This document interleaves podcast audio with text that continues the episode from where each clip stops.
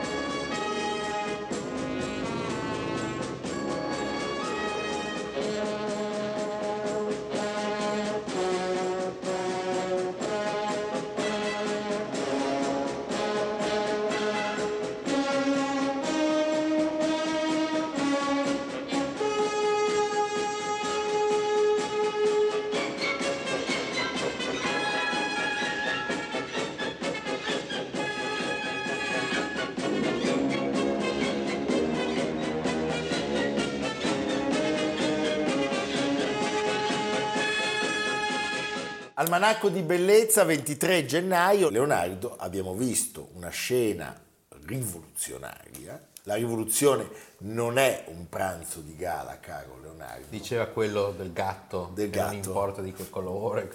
Tu lo sai bene, stiamo parlando di Mao, Mao ma noi non miau, vi parleremo miau, di Miao. gatto. Perché nel 1792, a tre anni dalla presa della Bastiglia, quando cadono sovente le crape. Sì.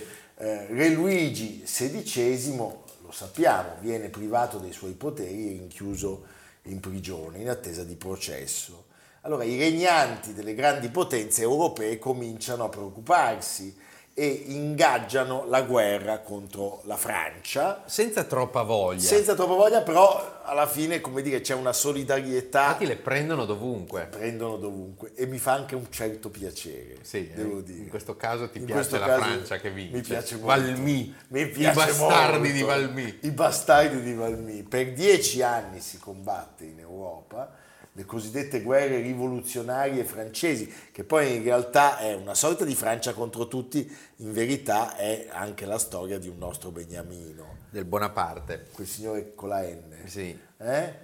Fino al 1815. Allora, cronologicamente e storiograficamente queste guerre vengono suddivise nelle guerre della prima coalizione, che si, si, conclude nel 1797 con il Trattato di Campoformio che ci fa molto soffrire per la nostra amata Venezia. Sì. E in queste sono le guerre repubblicane. repubblicane della seconda coalizione che arriva fino al Trattato di Amiens eh, nel 1802. In particolare in questa, in questa puntata parliamo della guerra, della fase finale di una campagna disastrosa, Disastro. quella che l'Inghilterra e i suoi alleati, cioè gli anglo-annoveriani, gli assiani, tutta quell'area lì tra Olanda e, e Germania, conduce verso la, verso la Francia. E dopo un primo momento di avanzata verranno ricacciati indietro e soprattutto il tremendo inverno tra 1794 e 1795 porterà a una completa disfatta, disfatta. finché gli inglesi si ritireranno addirittura a Brema. Però devo dire, i francesi non imparano la lezione. Perché? Perché l'inverno dimostra quanti danni può fare. Sì, no, no, eh. sì col senno di poi hai cioè, ragione. C'è da dire, c'è da dire che i francesi, i francesi, puntano molto su un aspetto che alla fine del Settecento c'era stato un, un, esperimento rivoluzionario nei Paesi Bassi sull'onda della, certo. della rivoluzione francese e mm, anti-orangista perché c'erano gli orange al potere. Questi comandanti, questi rivoluzionari, erano fuggiti in Francia dove sarebbero diventati alcuni dei più valorosi eh, soldati, soldati, nella guerra per ritornare, ritornare nel, nel nella loro paese, terra. Certo. Sono gli stessi anni, peraltro, dove in Francia sappiamo esserci l'insurrezione cattolica e realista della Vandea, Vandea. 1793. Cioè non è che proprio tutta la Francia... L'ex presidente della fu... Camera Pivetti portava la croce della Vandea al collo quando divenne presidente della Camera. Perché mi vuoi ricordare? Era leghista. No, ho capito, ma siamo finiti, abbiamo avuto anche questo Abbiamo avuto Italia. anche questo. Ti No, ricordi lei con i foulard? Cioè, io pensavo che Il i due, i due attuali inquilini fossero uno dei punti più bassi. Abbiamo avuto la Vandea. Vabbè, queste così, cose. Che Poi poi ci magari chiu- ci chiudono il ci canale. chiudono il canale, va bene.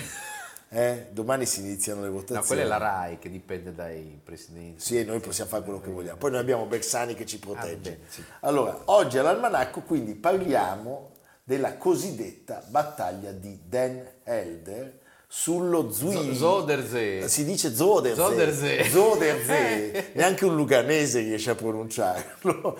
La battaglia che avviene la notte del 23 gennaio del 19 del- la, la- la battaglia che avviene la notte del 23 gennaio del 1795. Prego la regia.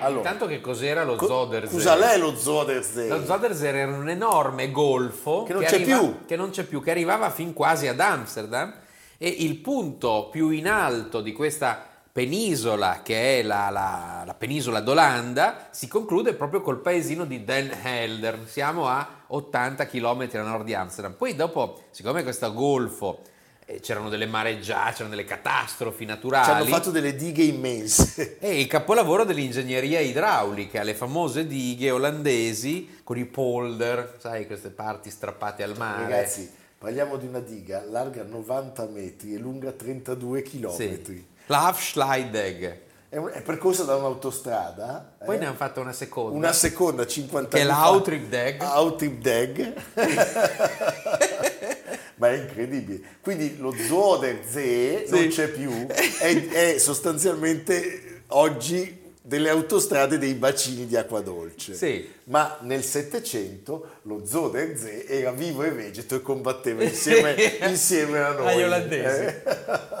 Allora, alla conquista della Repubblica delle Province Unite, eh, che appunto sono un gran bel pezzo dell'Olanda, nell'autunno del 1794, il generale francese Pichegru. Pichegru, eh, Jean-Charles Pichegru, che- che entra ad Amsterdam, Sì. mamma mia, con l'intenzione di restarci perlomeno tutto l'inverno, viene avvertito che la flotta La flotta è alla, alla fonda, come si dice, eh, a nord a Den Helder, eh, però si è ghiacciato il golfo. Il golfo. Quindi le navi sono lì incastrate, come quando si va in Groenlandia. come no? quando si va di là. Va di tutti, là. tutti avvertimenti Sì. che bisognava evitare in tutti i modi, Esatto. il generale inverno, non ascoltati. Allora che cosa fa? A Pichegru gli viene in mente, dice, Dice, però... mandiamo Jean-Guillaume de Winter. De Winter, Winter era, in realtà era Jan Willem de Winter. De Winter. Era già stato ammiraglio rivoluzionario in Olanda. Generale di brigata. E diventa, da ammiraglio diventa generale francese. Il De Winter è contento di andare a fare questo colpo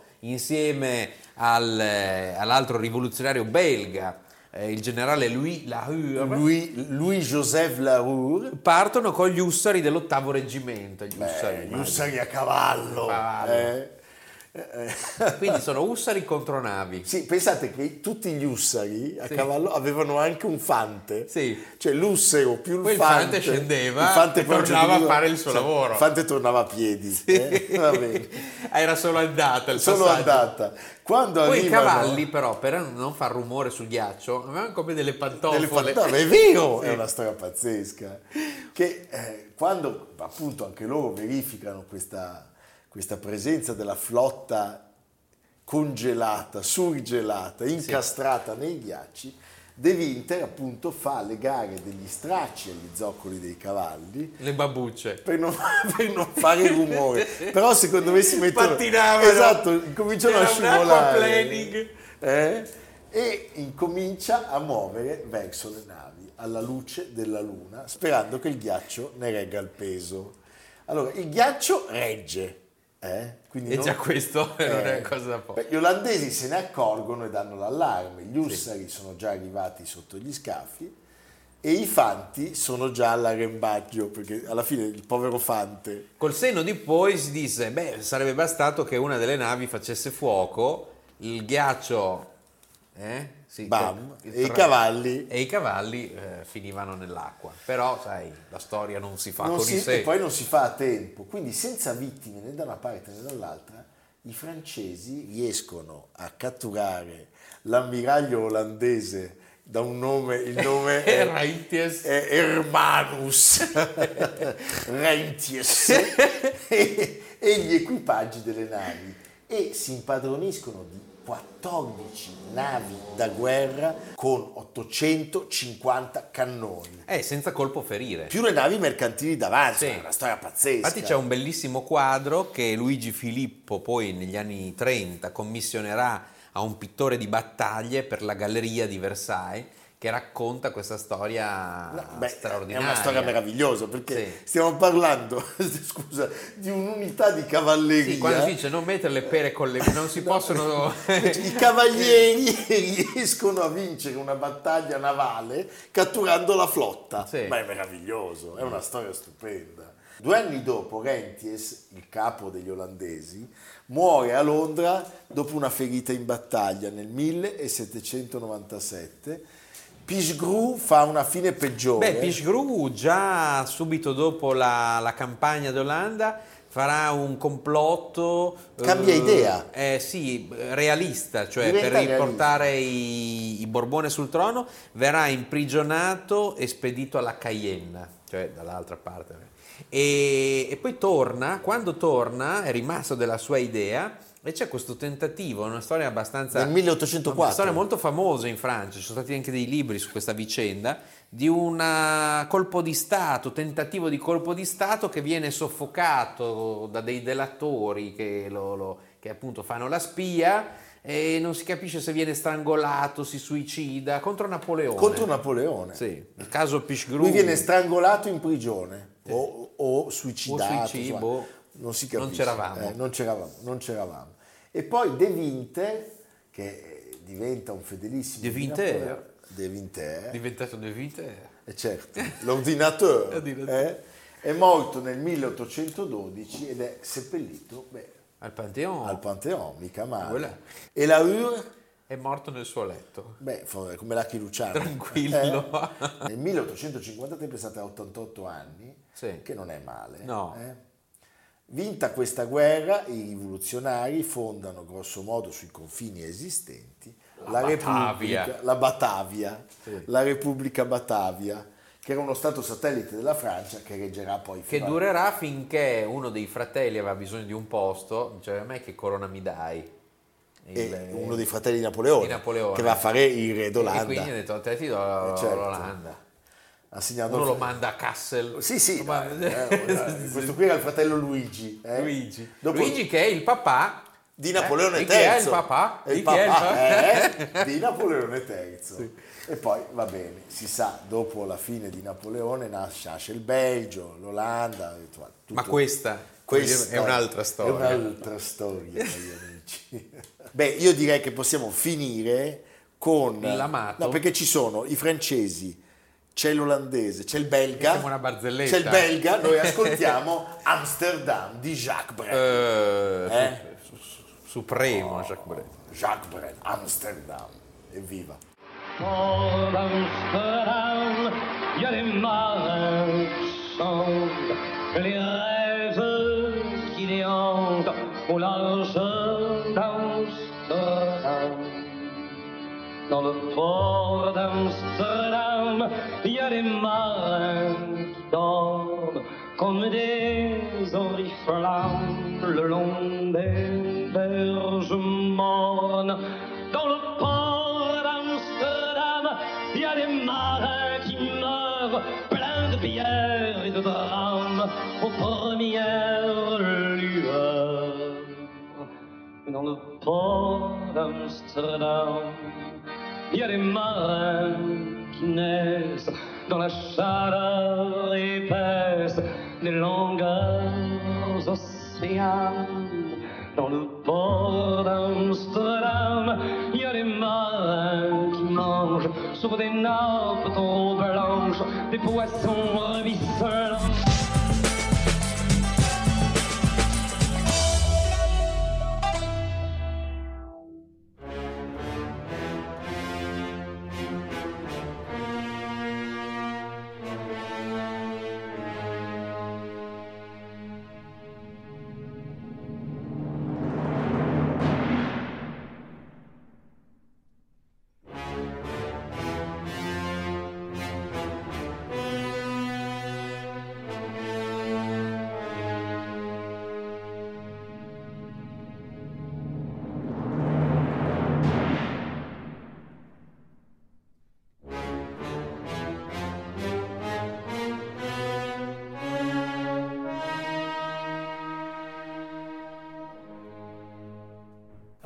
Tu ti intendi Intanto tu ti ricordi la canzone Quante belle figlie Madame Doré. ma quante, be- ma, que- era, ma quante belle stampe di Gustave Doré, ma quante sì, belle stampe. Eh. Allora, Leonardo si intende di tutto, anche di tipologie architettoniche Eh, francesi. Cioè, lui sa benissimo che cosa sono gli hotel particulier, Sì. eh? Sono gli alberghi, no, No, no. particolari. No, sono le, pa- le- le- le- cosiddette palazzine castellate. Sì. eh? Sì, sono dei palazzi. Sì, di solito hanno la, la facciata di ampio respiro, poi loro sono più bravi di noi. Eh sì, eh, L'hotel particulier. Che spesso è la casa del notaio. È la casa del notaro. Del notaro. Hanno il giardino No, su, lì è il, ma del- lo chateau. lo chateau, Chateau, sì, chateau.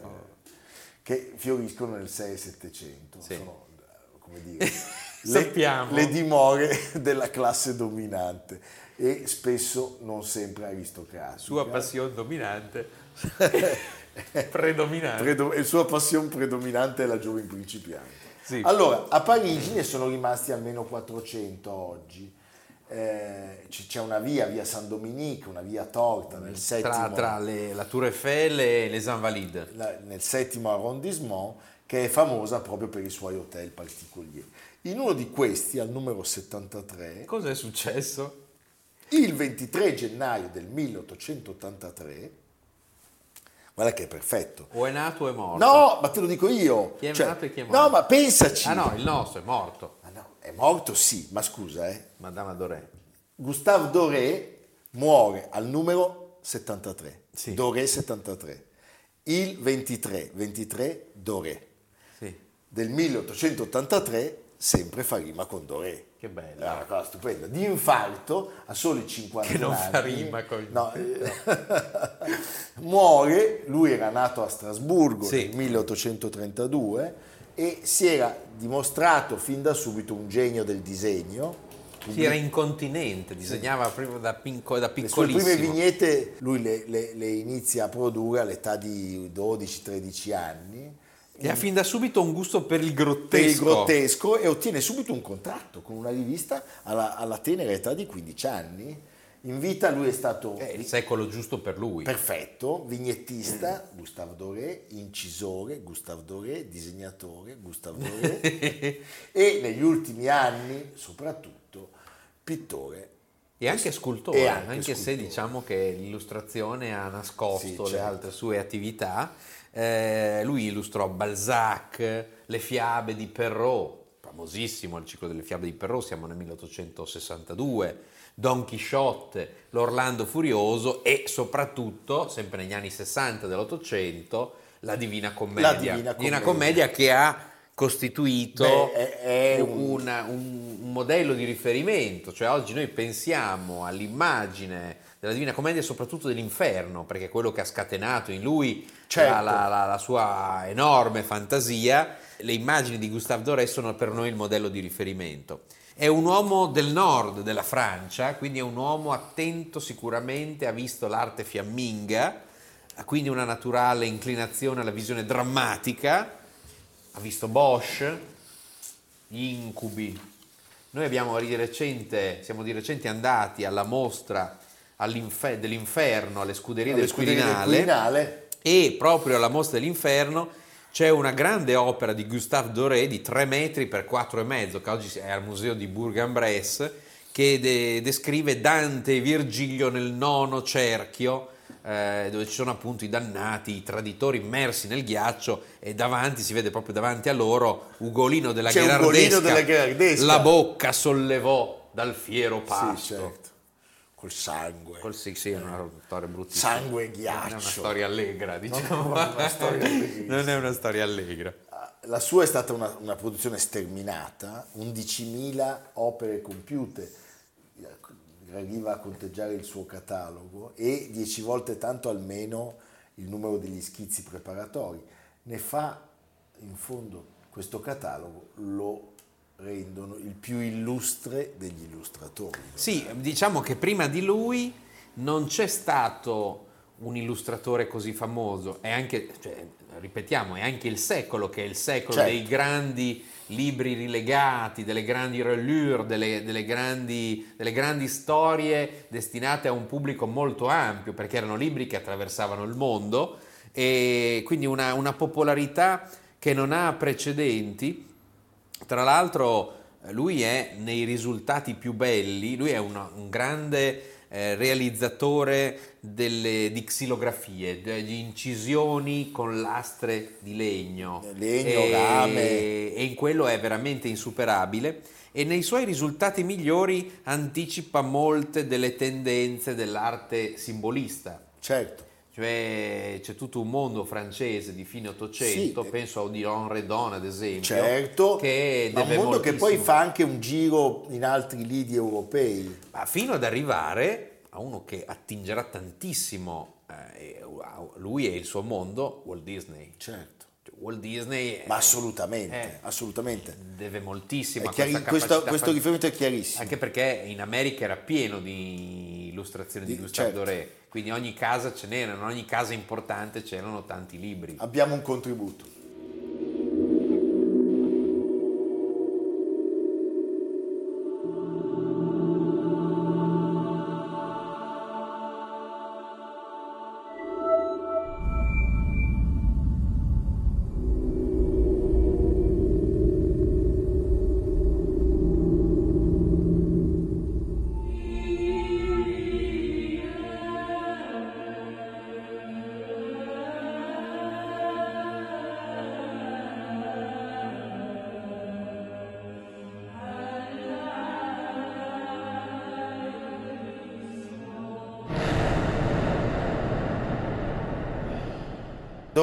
Viveva con sua madre in Rue Saint-Dominique. Madame Doré. Madame Doré, appunto, invitava a cena gli amici che erano, Che non erano proprio- cioè, Dumas, Rossini, Gounod. Sì. Eh, ogni tanto si faceva anche fotografare da quel Ah, signor sì. Nadar, Nadar, eh, famoso. presso il cui studio esordirono gli impressionisti. Sì, eh, E quindi aveva, era un uomo molto ben inserito Sì, nella Parigi del suo certo. tempo. Aveva i suoi bei favoriti, Sì. la sua bella sciarpa e eh, puntava a illustrare i più importanti classici della letteratura come Leonardo ci ha raccontato.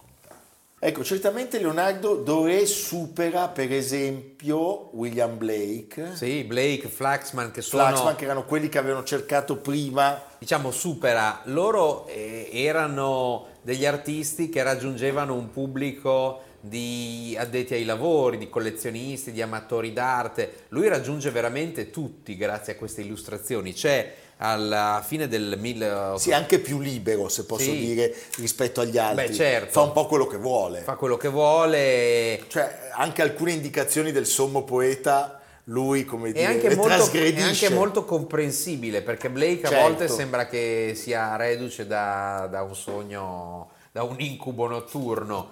Lui invece è, è molto attento anche al senso di comprensione delle sue, delle sue opere. È talmente attento al pubblico che arriverà alla fine degli anni 60 dell'Ottocento a descrivere con le sue tavole un'opera bellissima su Londra. Beh, è straordinario. Forse Londra- è l'altro suo grande capolavoro, il Sì. viaggio a Londra di Gustave Doré. Sì, dobbiamo pensare che all'epoca non esistevano, le fotografie erano agli albori e certamente non c'era il reportage reportage. Questo, questo libro, eh, oltre 170 illustrazioni, la casa editrice era l'allora già gloriosa Hachette. Sì. eh, Lui lo fa con rende- l'amico giornalista Blanchard Jarreau. Sì, questo che non è viaggio. parente di Jean Non è Blanchard. parente di Jean, di Jean Blanchard, ma Jarreau lo porta a esplorare i lati oscuri della Sì, città. la miseria, i ceti popolari. Le stamberghe, le Sì. fumerie doppio. E quindi queste xilografie raggiungono il mondo, perché poi Parigi di quegli anni è il centro di Sì, ogni... poi sai che cosa forse? Che è perfetto perché come lui aveva eh, trovato una narrazione straordinaria dell'inferno di Dante, Sì, era un inferno era un altro inferno, era un certo. inferno contemporaneo. Il libro esce nel 1872, c'è la critica che si indigna, gli scritti di Jarreau suonano superficiali, eh, però il successo è straordinario. Il successo è straordinario. E se pensiamo anche a Dickens, che muore nel 1870, o ai delitti di Jack lo Squartatore che avvengono alla fine degli anni 80 dell'Ottocento, ci vengono ancora una volta in mente le illustrazioni Forse era stato Doré. di, di Gustave Doré. Era lui. Senti, Doré giustamente dove sta? Uno che ha disegnato tutte queste cose? Al Père Lachaise. Eh certo. Eh? Bisogna che ci andiamo. Quando andate a trovare giorno Jim Morrison, Potremmo fare una puntata dal Per Lachaise. facciamo la puntata al Père Lachaise. Eh? Non Ma non per, per l'Antermon, l'Antermon di uno dei due. No, no, no, no, tiè, ancora presto. è ancora presto. Ancora un Noi attimo. vogliamo restare qua con voi, Eh, anche perché... Lo facciamo per il pubblico. Lo facciamo per il pubblico. Un ultimo contributo. Just a game, Oliver, just a game.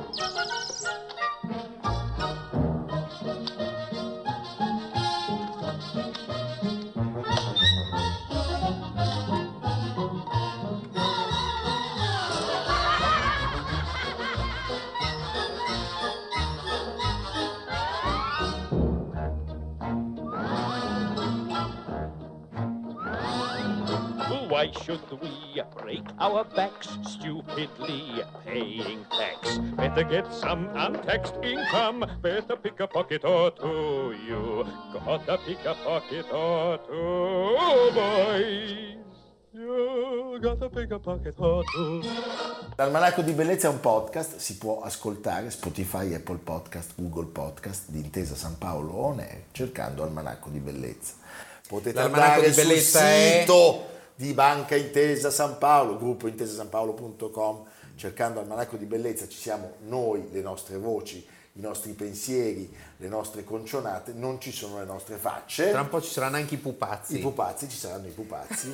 eh? E poi c'è eh, il libro Almanacco Libro, di Bellezza. Se volete far bella figura con Almanacco di Bellezza, Potete non anche sbagliate mai. Sì, ma poi se ne prendete 100 copie e le mettete sugli scafi stanno benissimo. Sì, perché sono bei colori. Bei colori, Si sì, intonano bene con sì. i vestiti, con i tessuti. Dateci una mano, comprate il libro per piacere. Sì, La situazione è così. grama, è molto grama. La situazione è grama. Sono venuti quelli del bar a chiedere Eh. di pagare il conto e Leonardo ed io non abbiamo più uno sghello. Abbiamo mandato a Merigo. Abbiamo mandato Amerigo che infatti oggi non fa la regia. Eh, dopo siamo noi che accendiamo e spegniamo le luci. Leonardo, beh, cosa vedo? Sì, perché Ma ci dunque- porti a Bruxelles? No. No, è- Perché il quadro è a Bruxelles. Il quadro era sparito, è la morte di Marat, no? il famoso dipinto dell'artista Jacques-Louis David, che sparì e poi fu eh, acquistato dal museo di Bruxelles perché è uscito da pochi giorni il saggio di Germano Maifreda, Immagini contese. Ben- c'è stato un bellissimo articolo di Paolo Mieli che giustamente dice le immagini pubbliche non sono neutre, è inevitabile che vengano contestate. È un tema molto interessante, anche molto pieno di, di- di- di- di contraddizioni, ma perché mh, eh, ne parlo oggi? Perché c'è una statua in centro a Roma, la statua di Giordano Bruno, che noi oggi vediamo a Campo dei Fiori, tra un bar, Sì, eh, certo. un fioraio e un'edicola, sembra una cosa spritz. innocua. In realtà eh, Giordano Bruno, che venne appunto bruciato vivo dall'Inquisizione, Non è il giocatore della Lazio, Bruno Giordano, è del Napoli, intendiamoci. Che- Eh, bisogna Ecco, subito abbassare il. Venne celebrato a Roma nel 1889 con l'inaugurazione di un monumento bronzeo a lui dedicato. Arrivarono a Roma per l'inaugurazione tutti i mangiapreti d'Italia. Eh, il- alcuni cardinali lasciarono Roma per la paura, insieme a gruppi di devoti, il segretario di Stato facilitò l'esodo facendo omaggio di biglietti ferroviari a frati, suore, sacerdoti, intere famiglie. Anche la regina Margherita si spostò a Napoli. Suo marito, il re Umberto I, restò invece a Roma, così come il capo del governo Francesco Crispi, che aveva fortemente voluto quella cerimonia. Il Papa Leone XIII sospese i ricevimenti, consegnò in caserma gendarmi e guardie svizzere, ma è una storia incredibile. Il 6 giugno l'osservatore romano, cioè il 6 giugno del 1889, aveva definito Giordano Bruno il più laido degli apostati e nemico acerrimo della fede cristiana. Civiltà cattolica scrisse di Campo dei Fiori come di un campo maledetto. Beh, incredibile. E capisci? Quindi è interessante, la storia dei monumenti è veramente da studiare. Andate in Stupendo. Campo dei Fiori con il libro e leggetevi queste storie. Andateci domani. Adesso, Sì. questa sera, lo diciamo per tutto il pubblico dell'Almanacco, in particolare per il pubblico dei siciliani e dei catanesi, al Teatro Massimo Bellini ci saremo Leonardo Piccinini ed io, che insieme... Ed io. Ed io. Ed io. Ed io. Ed io. No. che insieme allo splendido baritono Franco Vassallo e al maestro Gaetano Costa creeremo un'atmosfera speciale fatta delle romanze da salotto di Francesco Paolo Tosti Tosti, Tosti, dal nome Tosti. e racconteremo appunto le vicende umane e artistiche di questo straordinario personaggio. From Ortona to London. To London. Sì. To London. E finiamo qua. Quindi stasera chi volesse vederci dal vivo, soprattutto chi volesse ascoltare Franco Vassallo, Donne, è arrivato. è arrivato l'arrottino, può venire al Teatro Massimo Bellini di Catania. Deve venire. Deve venire, noi saremo lì. Sì. Firmiamo anche gli autografi Sì. del libro. Regaliamo, Quindi così. facciamo di tutto. Leonardo porta anche una batteria di pentole. Sì. Va bene, In ci acciaio vediamo- inox. Ci vediamo stasera. Almanacco di bellezza a cura di Piero Maranghi e Leonardo Piccini. Con Lucia Simioni, Samantha Chiodini, Silvia Corbetta, Jacopo Ghilardotti, Paolo Faroni, Stefano Puppini. Realizzato da Amerigo Daveri, Domenico Catano, Luigi Consolandi, Simone Manganello, Valentino Puppini. Una produzione classica HD, Sky Canale 136 in collaborazione con Intesa San Paolo.